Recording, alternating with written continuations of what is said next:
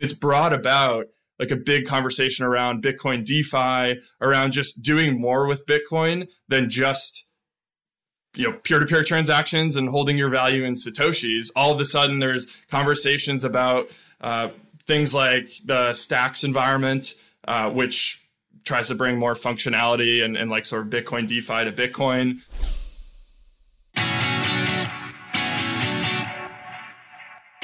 Hello, and welcome to the Crypto Brief, a podcast from the Fidelity Center for Applied Technology. Every week, we get together to discuss current events and trends in blockchain technology, tokenization, DeFi, NFTs, mining, and related aspects of the crypto ecosystem. I'm your co host, Ryan Stubbe, Director of Bitcoin Mining, and I'm joined by Jason Ward, Head of the Blockchain Incubator, Parth Gargava, product architect within Fidelity Labs, and Jack Neureuter, research analyst with Fidelity Digital Assets. Before we begin, just a friendly reminder that this discussion is for educational purposes only and should not be viewed as investment advice or a recommendation for any security or asset. The views expressed are those of the co hosts and not necessarily those of Fidelity Investments or its affiliates. As we all know, digital assets are speculative and highly volatile and are only for those investors with a high risk tolerance. So let's dive into what's been happening recently. Hey guys, how are you doing? Hey, I'm good. How are you doing? Doing well. doing great How was your weekends? Busy as usual, but uh, more work than than play for me. I don't know about you guys. Well, I'm sorry to hear that. you you you dug out from all the the snow that you've had up there in the far north. Yeah, we got a we got a healthy dose. Uh, I'm looking forward to taking advantage of it at some point, but uh, didn't get to do it this weekend. Yeah, yeah. Well, hopefully, uh, hopefully this is like the trend for March because certainly the rest of the winter hasn't been particularly good for winter sporting. Yeah, I spent my I spent my weekend shopping for a couch, which I, I think I'd rather shop for a car than a couch. If I'm being completely honest, I think like they've they've like really done a nice job in the car market of just like streamlining the whole process where you really like all of like the haggling and the negotiation like really isn't a thing anymore which i guess that's to the detriment of like the consumer. But um i think that you know like even going like into like these these showrooms for couches like there isn't 500 options to paint a car really unless you're buying like a rolls royce i guess right? But like the, the, these salesmen like they they are and women they they talk about you know like how there's you know 600 different fabrics you can choose from and for me that's too many choices give me like four a white a gray some sort of vibrant color um but at least yeah, you don't have to register your couch Ex- well, that's true. That's true, and I I don't think you have to pay like uh, you don't have to pay like excise tax on it either. So, um, pay insurance insurance on it. So, uh, but anyway, yeah, I'm happy. Um, I'm happy it's it's Monday, and I actually don't have to think about that until next weekend when I probably have to make a decision on it. But um, anyway, let's uh, let's jump in. I know we have quite a bit to talk about today. Um, Parth is uh, Parth is coming home from a conference, I think, so we won't have him today, but uh, he'll be back next week, and I think he even plans to talk a little bit about. Um, he was at ETHDenver last week, so uh, a little bit about what he uh, what he saw and heard there. Um, but today um, we're going to start by talking about a little bit about uh, you know, crypt, where crypto meets banking and some news that we saw last week um, out of Silvergate. Um, we're also going to talk a bit about um, ordinals, uh, which are, you know, unique tokens on top of Bitcoin. Um, people are calling them Bitcoin-like NFTs, and we'll talk a little bit more, more what that we, what that means. Um, and then we'll we'll talk about some um, enhancements to Ethereum in the form of what they're calling account abstraction. So, with that, Jason, you want to just uh, provide a little bit of an overview on um, Silvergate and, and kind of what we saw last week with that? Yeah, I'd be, I'd be happy to. And um, it's it's interesting to be to be talking about this now because we see that um, Silverbank has been one of the uh, I'll call it premier banks that has worked with crypto companies over over time, particularly in the U.S.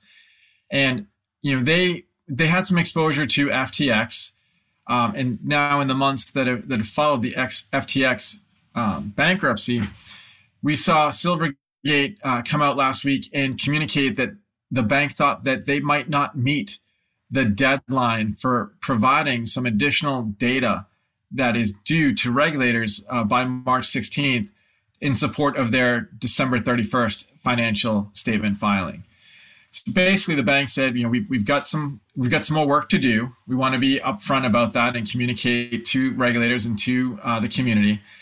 And um, the bank also acknowledged that they were uh, undergoing investigation by bank authorities and uh, the U.S. Department of Justice, uh, and noted that the bank was unsure of its ability to uh, remain a going concern over the next year.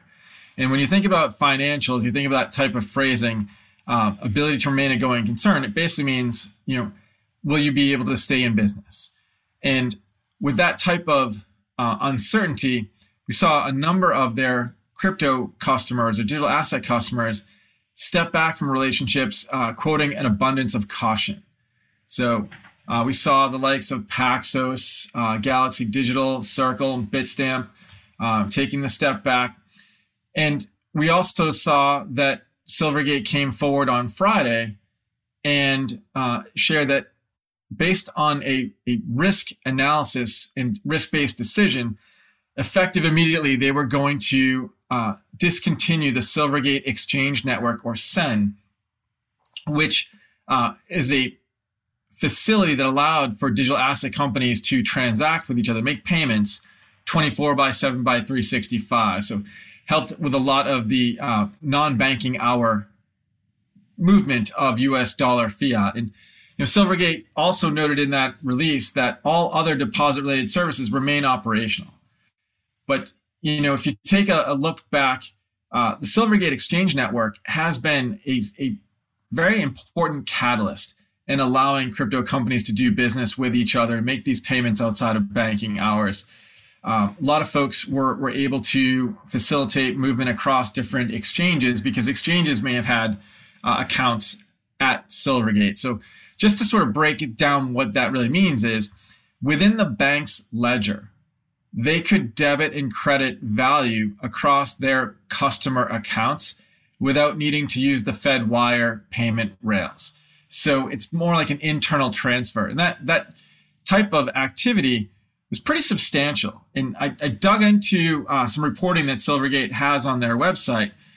Just give you context.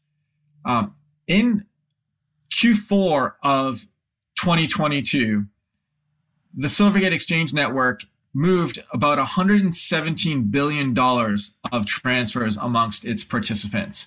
That was up 4% from the Q uh, prior quarter, Q3 of 2022.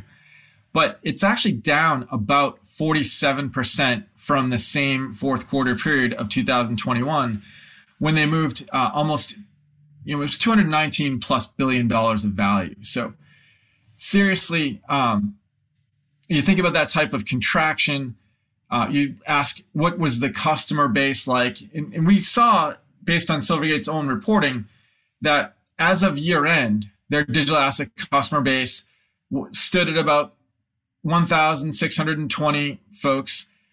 Um, but that was down a bit from Q3. We're still up year over year, but we don't currently know what that customer base on the digital asset side looks like today because of certainly the bank uh, communicating questions about their ability to remain a going concern.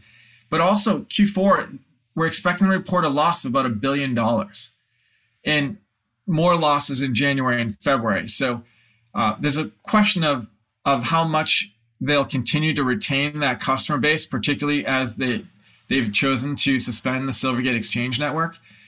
But you might ask, uh, what what does this mean? Uh, well, you know there are definitely some some other players who are seeking to step into the the, the void and provide fiat transfers for crypto customers. Um, I, I, know that there's at least one company that has um, a payments license from the United Kingdom's Financial Conduct Authority. Um, they're currently working on uh, fiat to crypto rails for euros, Swiss francs, and yen in Europe. So um, they, they're reportedly looking to accelerate dollars, but um, you know there there will be other other rails. Um, you know, and you may also ask you have we matured enough? Would stable coins be a, a, an opportunity?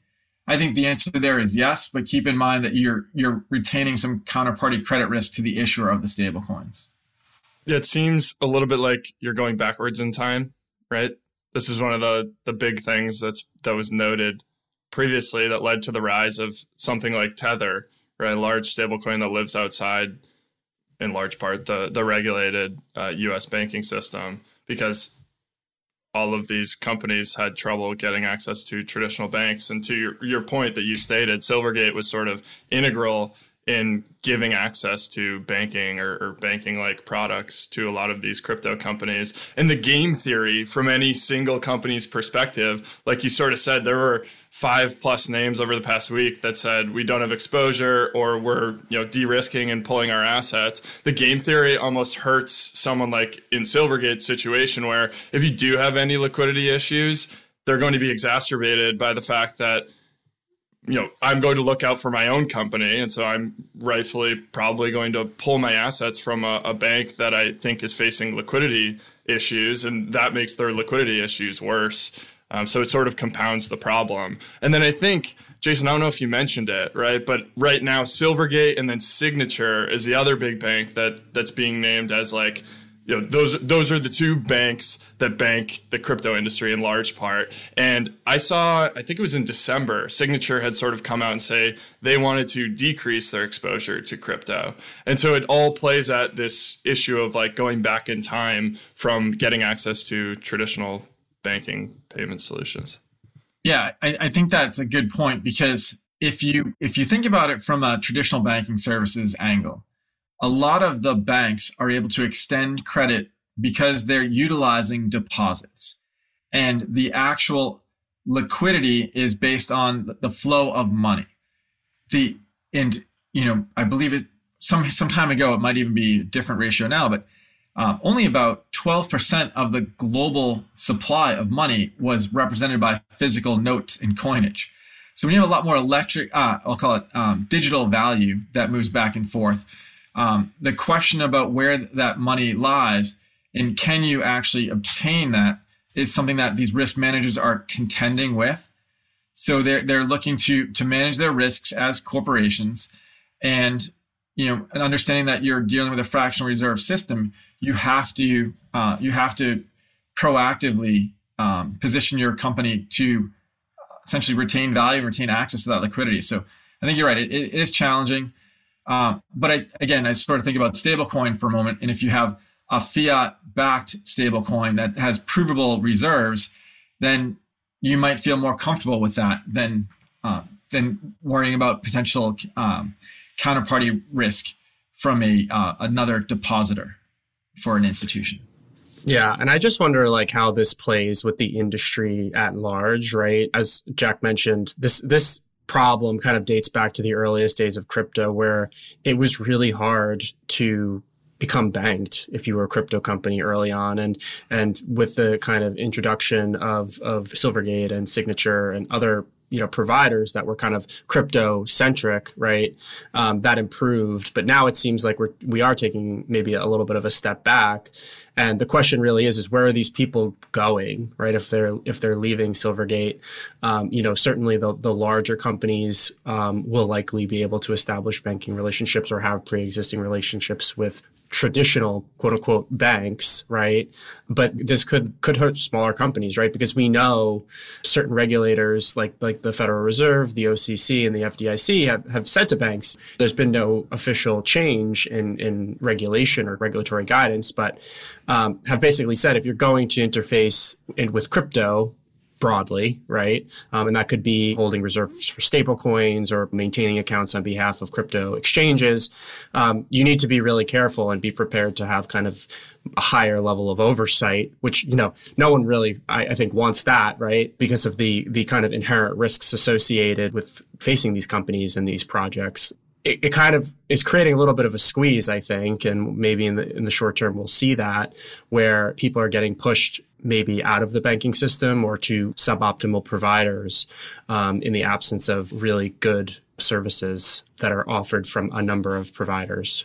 Yeah, we, we've talked ourselves about special purpose depository institutions or speedy banks that are being um, you know, created in Wyoming. We, we knew of Custodia. I believe Kraken also had set one up. So there are attempts for crypto companies or companies wanting to service crypto to to find the a, a, positive solution. And I believe in those cases they're deposit only, not lending institutions. Uh, and we, we've to- spoken before about Custodia and their their um, their goal of obtaining a Fed master account license. So I won't go into great detail there. But Ryan, when you talked about the, the regulators advising banks on how to manage risk or considerations uh, for how they manage risk associated with digital asset customers, if my memory is correct, there was a proposal recently that would require a bank to hold uh, any crypto deposits or crypto related digital asset deposits as part of their balance sheet, which would constrain their capital uh, if that were to to become a um, a rule that takes effect. So I, I, think we've we've learned a lot about systemic risk coming out of the global financial crisis. I think there are a lot of folks who are trying to ensure that uh, those lessons are not forgotten. But I think in some cases, uh, a risk averse approach may lead to uh, other solutions and opportunities for entities that might be outside uh, or under, managed by different regulators. We see the European markets and the, the markets and crypto assets coming forward with more clear regulations. I feel like a broken record every time I say that. You know, look, you know, if you're in the in the U.S. or North America, perhaps look to the east. You're seeing a little bit more um, clarity being given by some of those regulators. Yeah. Yeah, no, I mean this will this will be something to watch. I think, you know, it kind of has been slowly trending in this direction and last week I think was the first kind of major um, major development, but you know, certainly we'll have to we'll have to monitor this and I know the industry is this is an area of kind of ongoing concern even beyond Silvergate, right? When we think about, you know, crypto and banking. All right, um, let's switch gears a little bit. Let's let's talk let's talk tech. So, Jack, do you wanna you wanna talk a little bit about you know ordinals? Um, a lot of buzz around this um, over the last couple of months, and it seemingly came out of nowhere, but that's not really true, right? I mean, it, it kind of dates back to the earliest days of Bitcoin. So, I think um, if we could just start by talking a little bit about what it is, um, and then maybe we can we could talk about some potential use cases and what the impact is on the network as a whole moving forward. Yeah, definitely. So I think we briefly touched on it maybe a month ago. There was like a, a weekend where we started to see these ordinal inscriptions. And then we talked about it at the end of, of one of these episodes, just as sort of like, hey, this is interesting. Maybe it's a fad that fizzles away or something, but it doesn't seem to be a, a fad that's fizzling away anytime soon. So I'll, I'll give a brief recap of what are ordinal inscriptions what's some of the things that have been happening over the past month since we last talked about them, and then then maybe we can chat about them. So ordinal inscriptions, there's sort of two words there, two pieces being combined. One is inscriptions, which is just you know embedded data or text that you can add into you know, your transaction, uh, and then ordinals or, or ordinal theory on Bitcoin is the use of unique numerical ordering of satoshis that allow you to identify specific sats which sats are you know, one one hundred millionth of a, a, bitcoin. The smallest way you can divide uh, a bitcoin is into a satoshi. And so we can uniquely identify satoshis and we can inscribe arbitrary data or text or files. And so then you combine the two and you have a file that you can basically save into Bitcoin and you can link it or track it using a specific Satoshi. And so like if you if you take just like ordinals on their own or ordinal theory, uh, one can identify like the rarity of Satoshi. So you could believe in the the fact that like the first sat ever mined or the first sat after halvings, which are rare but not as rare as the first sat ever mined. And you can sort of pull this logic through uh, a number of ways where ordinal theory could lead you to believe certain sats uh, are are not directly fungible with other sats. It's just a way of like thinking about it. And Chris, our, our director of research, actually did some research over the past week or two and, and sort of gave a little internal presentation to our research team and sort of used the great phrasing of like, you can believe in like ordinal theory that certain satoshis are worth more than others but it's just a way of looking at it. And you don't necessarily have to believe that right? One sat is technically fungible with one SAT if you go to an exchange. But at the same time, you could look through the lens of ordinal theory and identify certain Satoshis as being more rare or unique than other Satoshis. And then when you combine these inscriptions of adding embedded data, you can create what are like NFTs on Bitcoin or, or digital artifacts on Bitcoin. And this really came up with uh, the launch of Ord Wallet in December And now today, if we look back, there's over 250,000 inscriptions uh, on Bitcoin. Most of these are text or images, and we've seen uh, quite a number of inscriptions using ordinal inscriptions uh, over the past month or two. And Yuga Labs, right? Yuga Labs is the creator of Bored Apes Yacht Club. Uh, I got corrected the other day when I said the creator of Bored Apes Yacht Club and CryptoPunks. They're not the creator of CryptoPunks, but they own CryptoPunks now, uh, which both are you know two of the most, if not the most, uh, prominent collection NFT collections on Ethereum. They just launched, uh, they're calling it 12 fold NFT collection. It's a 300 piece collection that they just launched on Bitcoin. And so all of a sudden you had something that looked like this interesting fad that, that might fizzle out right away. You have folks like Yuga Labs coming in. You have uh, Casey Rodarmor, who's like really uh, the person, sort of like the central figure uh, that many are pointing to as like sort of responsible for some of this taking off. And he's been you know doing a number of podcasts throughout the Bitcoin space, and it just seems like something that's not going away, and it's only becoming a bigger conversation, and it's brought about like a big conversation around Bitcoin DeFi, around just doing more with Bitcoin than just you know peer-to-peer transactions and holding your value in satoshis. All of a sudden there's conversations about uh, things like the stacks environment, uh, which tries to bring more functionality and, and like sort of Bitcoin DeFi to Bitcoin. Um, and again, like Bitcoin makes ex, uh, explicit trade offs, right? To, to be intentionally simple. But then you could look at that and say, well, is that just a simple foundational layer that then you sort of put different things on the side of it or on top of it to the degree that it's possible? That's sort of one view.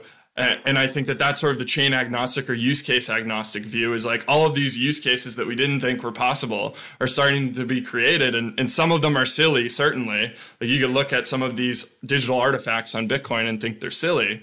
Um, but some of them maybe down the line become really prominent and, and useful or, or, people see use in them and therefore it creates fee revenue for miners and security for bitcoin. That's one way of looking at it. And i think the other way of looking at it is like the fundamentalists of bitcoin or you could say the, the true bitcoin maximalist camp uh, which would say did satoshi write about digital artifacts in the white paper? No he wrote about peer-to-peer digitally electronic cash and we shouldn't have these things competing with you know the monetary use case that bitcoin was intended for so I think it creates this interesting debate that we're seeing taking place. When we wrote our 2022 review, one of the phrasings that our research team for Fidelity Digital Assets used was like 2022 was kind of a boring year for Bitcoin. Not necessarily a bad thing, but there wasn't that much happening. It was just it was continuing to do what it was supposed to do, and that's great. Maybe that's always what Bitcoin will be. Now we're seeing all of this stuff take off, and it's kind of the exact opposite through the first three months of this year.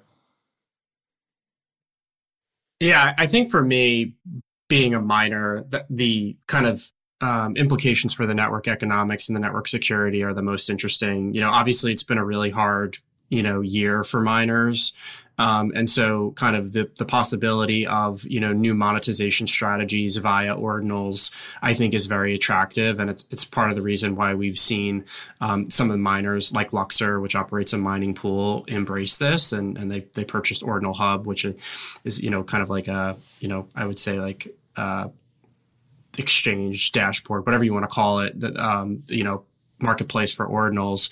Um, you know i think as we think about the next halving at the you know late q1 early q2 of next year miners are kind of staring down you know this this significant impact on on their revenue right? And when when um, the block subsidy gets cut in half. And so the, the idea has always been that at some point as we have more and more halvings transaction fees will pick up to kind of you know fill that gap you know in addition to price presumed price action right and the appreciation of bitcoin. And obviously over the last year we haven't seen the price appreciation piece so that's concerning right? And so um, i think that's what has a lot of people who are proponents of this excited uh, because it, it, does bring kind of new sources of revenue and new utility to the network um, that will ultimately as you pointed out jack benefit the security of the network, it, you know, continue to incentivize miners to, to you know mine on the network, um, and thus bolster bolster the overall security and stability of the network. So, I think it it's neat. I, I think there's a lot of infrastructure that is going to need to be built here.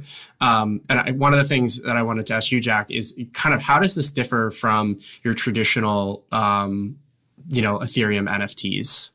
Kind of at a high level. I know there's a lot of technical differences, but yeah, I I don't want to miss misspeak on anything, um, but my understanding is on NFTs themselves on Ethereum. Uh, there is an added element of trust to the NFT issuer themselves.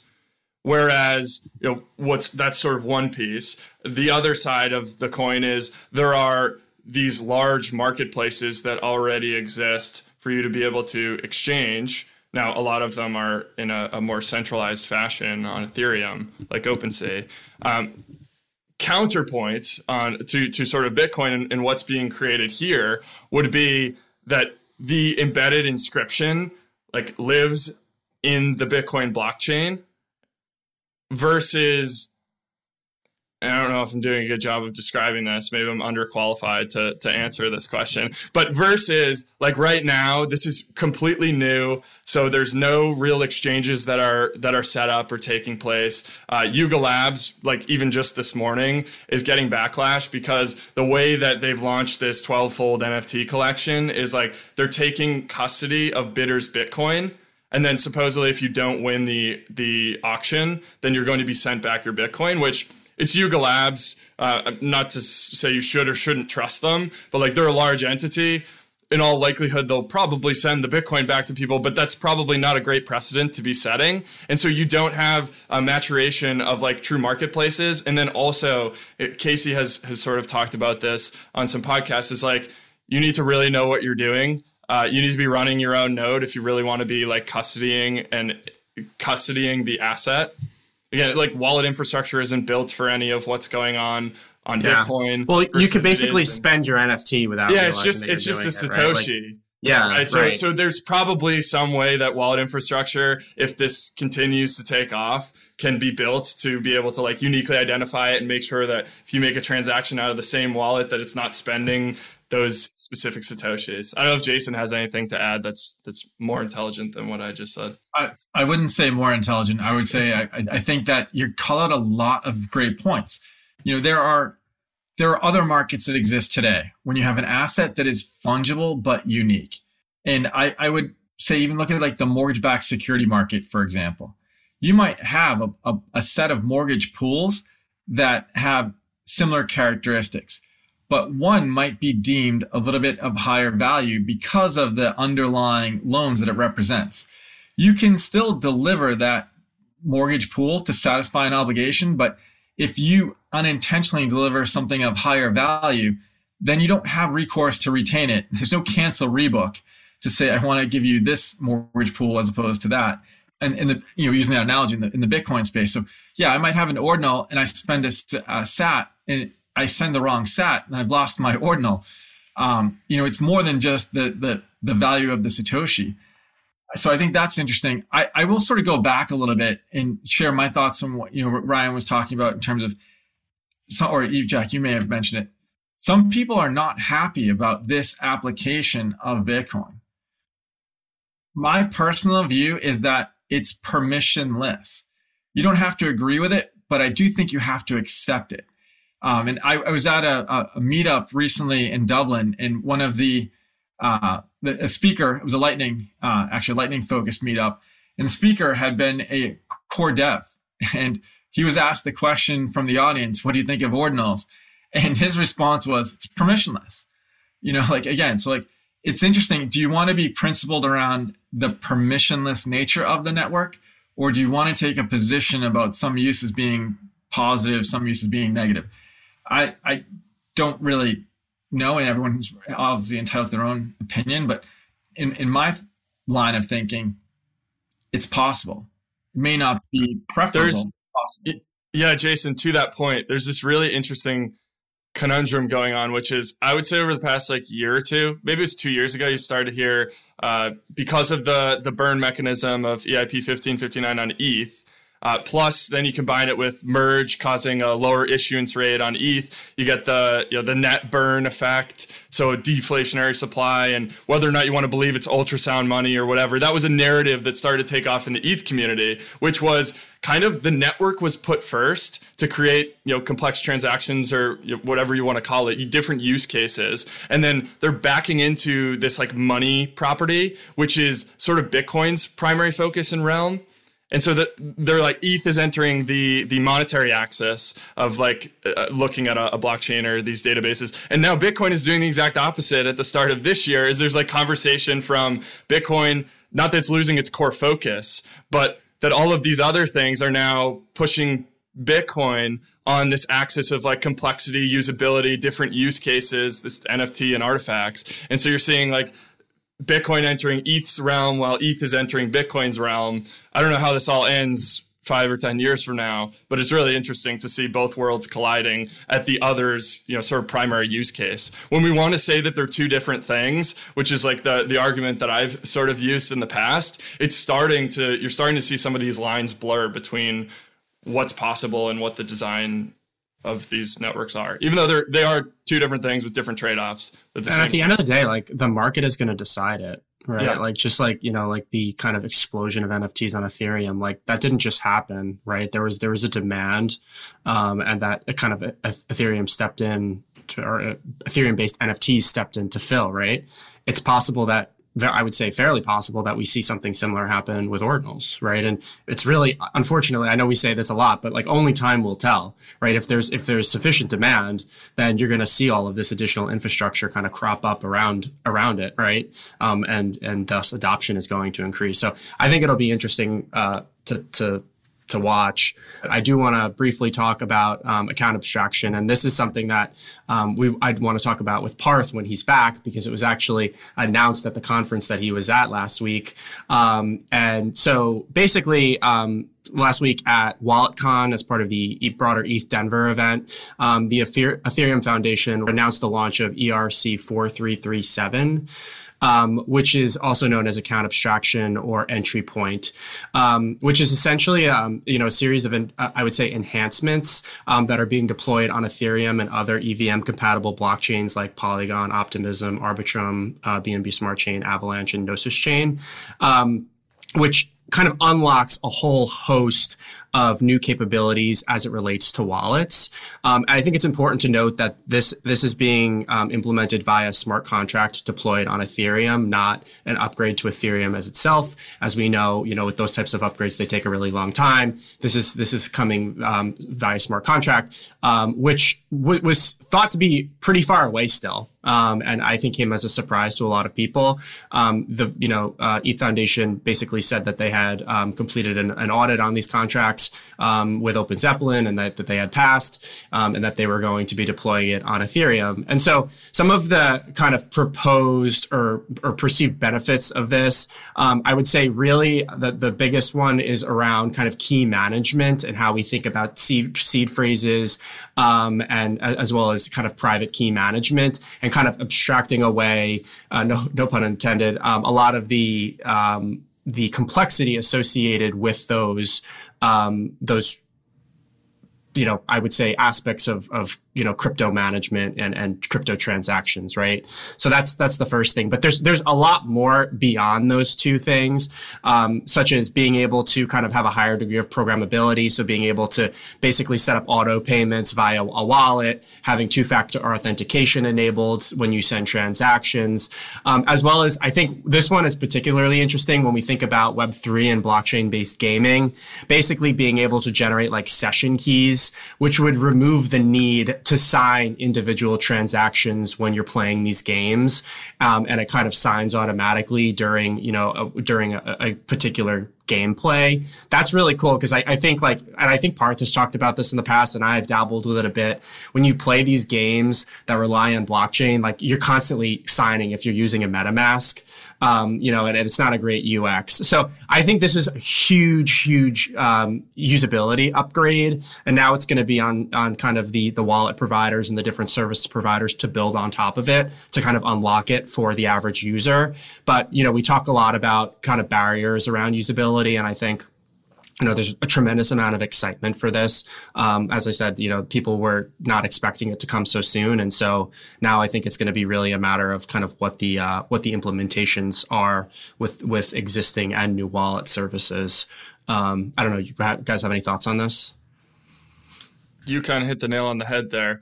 We have not to change the subject, but Shanghai, right? We just got news Goerli testnet of Shanghai, which is sort of your last battle if it goes successfully, uh, to then actually implement Shanghai, which is to allow validator staked ETH validators to then withdraw those assets and pull out their Ethereum if they if they wanted to. Um, that's happening on the 14th, the the last testnet.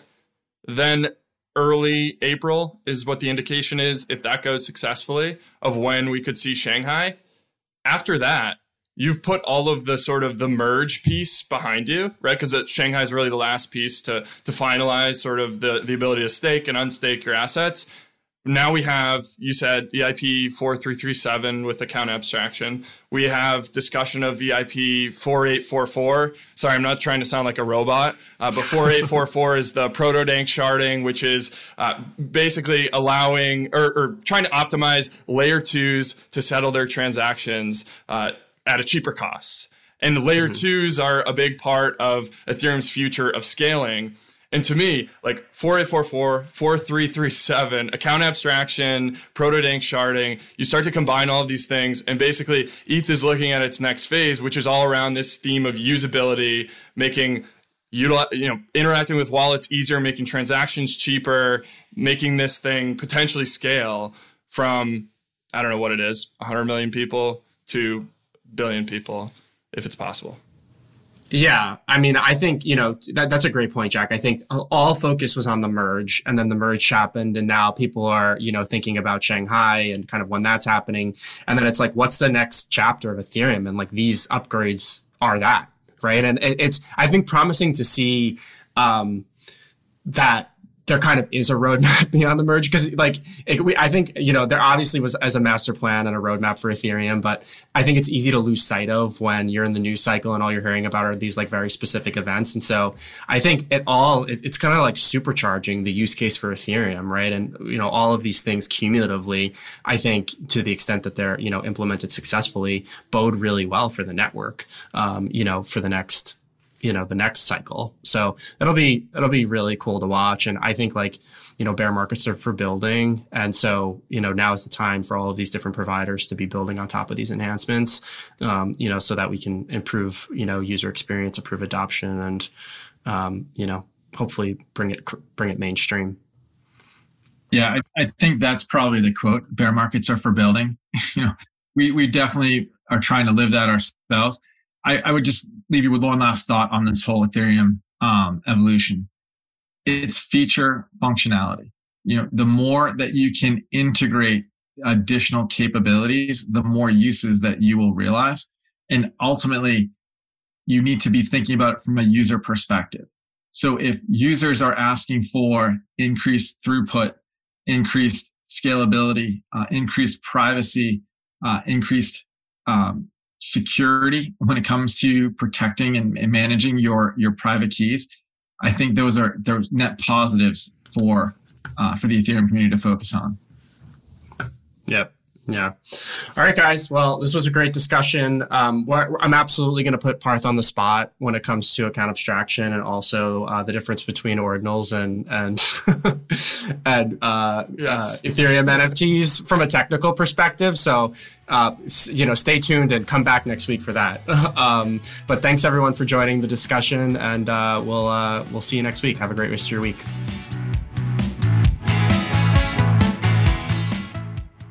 Digital assets are speculative and highly volatile, can become illiquid at any time, and are only for those investors willing to risk losing some or all of their investment and who have the experience and ability to evaluate the risks and merits of an investment. Past performance is no guarantee of future results. This podcast was produced by Fidelity Center for Applied Technology, also known as FCAT. FCAT does not offer digital assets nor provide clearing or custody of such assets. It is for informational purposes only and is not intended to provide tax, legal, insurance, or investment advice and should not be construed as an offer to sell, a solicitation of an offer to buy, or a recommendation for any security or other asset by any Fidelity entity or any third party. Views expressed are as of the date indicated based on the information available at the time and may change based on market or other conditions. Unless otherwise noted, the opinions provided are those of the authors and not necessarily those of Fidelity Investments or its affiliates. Fidelity does not assume any duty to update any of the information. Fidelity and any other third parties mentioned in the podcast are independent entities and not affiliated. Mentioning them does not suggest a recommendation or endorsement by Fidelity. This information is not intended for distribution to or use by any person or entity in any jurisdiction or country where such distribution or use would be contrary to local law or regulation. Persons accessing this information are required to inform themselves about and observe such restrictions. Third party trademarks appearing herein are the property of the respective owners. All others are the property of FMR LLC. Copyright 2023 FMR LLC, all rights reserved. 1040156